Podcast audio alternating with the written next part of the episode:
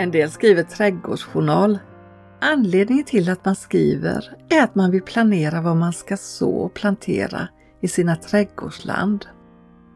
Dessutom vill man veta vilken planta som ska stå var. Den som har fört minnesanteckningar i en trädgårdsjournal under flera år kan lätt bläddra tillbaka och se vad som gjordes och hur resultatet blev. En trädgårdsjournal kan även vara bra för hjärtats trädgård. Vi människor har så lätt att glömma både vad vi har bett om och hur Gud svarade på våra böner. Då kan det vara bra att ha en liten anteckningsbok så att man kan påminnas om vad Gud har gjort. Han vet redan vad både du och jag behöver. Men han vill att vi ska komma med allt som vi bär på i våra hjärtan eftersom han vill ha en ömsesidig relation till oss.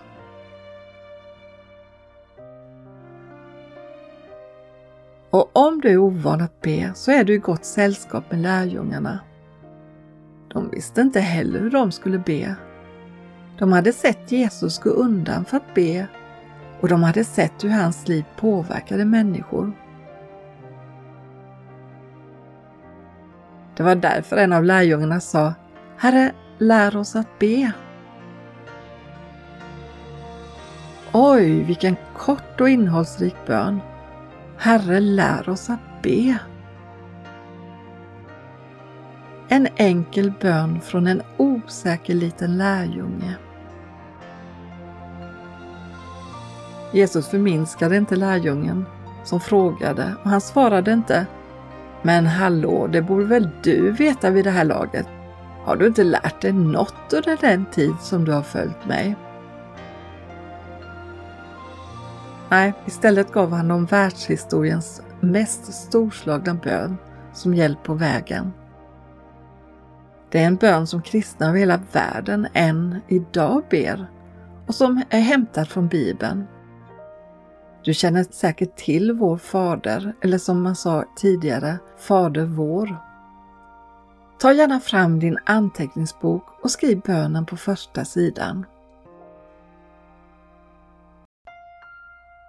Vår Fader, du som är i himlen. Låt ditt namn bli helgat. Låt ditt rike komma. Låt din vilja ske på jorden så som i himlen. Ge oss idag det bröd vi behöver. Och förlåt oss våra skulder. Liksom vi har förlåtit dem som står i skuld till oss. Och utsätt oss inte för prövning utan rädda oss från det onda.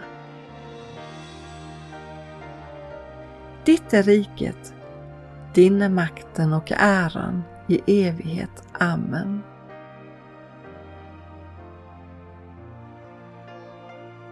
Sedan kan du be Helige Ande, var med mig när jag tänker på vad bönen innebär i mitt eget liv.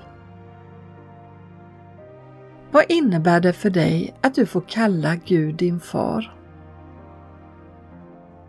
Har du svårt att relatera till en kärleksfull pappa eftersom din pappa aldrig fanns där för dig? Som sällan eller aldrig tröstade dig när du grät? Som inte hörde vad du sa när du var arg? Och som inte gladde sig över dina framsteg?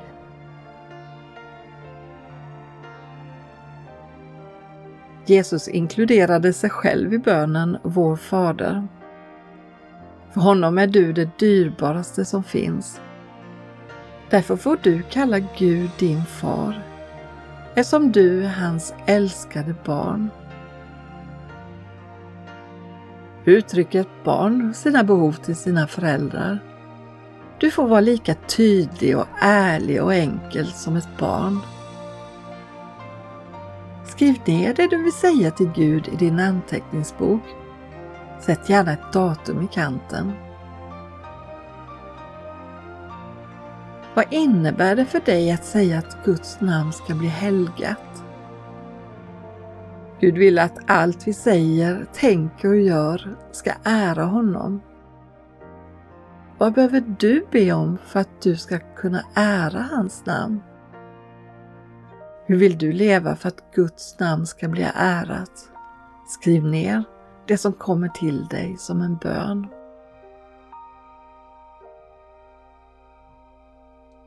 Har du funderat på var Guds rike finns någonstans? Skriv och fråga Gud. Kan man veta vad som är Guds vilja? Formulera det till en bön för ditt eget liv. Vilka behov har du när du ber om bröd? Var konkret. Finns det något du behöver bekänna och be om förlåtelse för?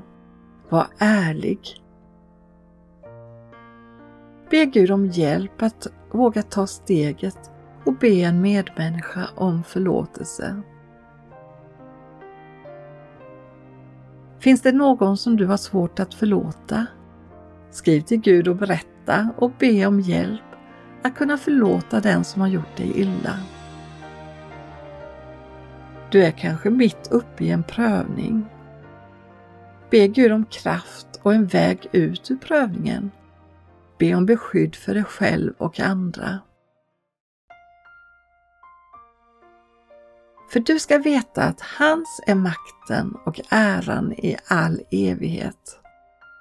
Så kan du steg för steg gå igenom bönen Fader vår. Skriv kort, konkret och var ärlig. I have a friend who loves me as I am. He is my Lord, my shepherd, I his lamb.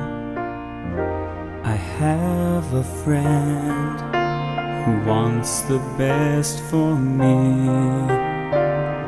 He knows my soul and sees all I can be.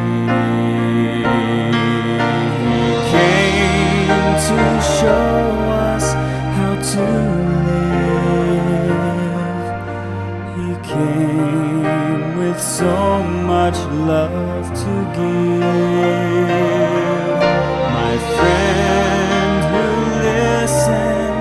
my prayer, my Savior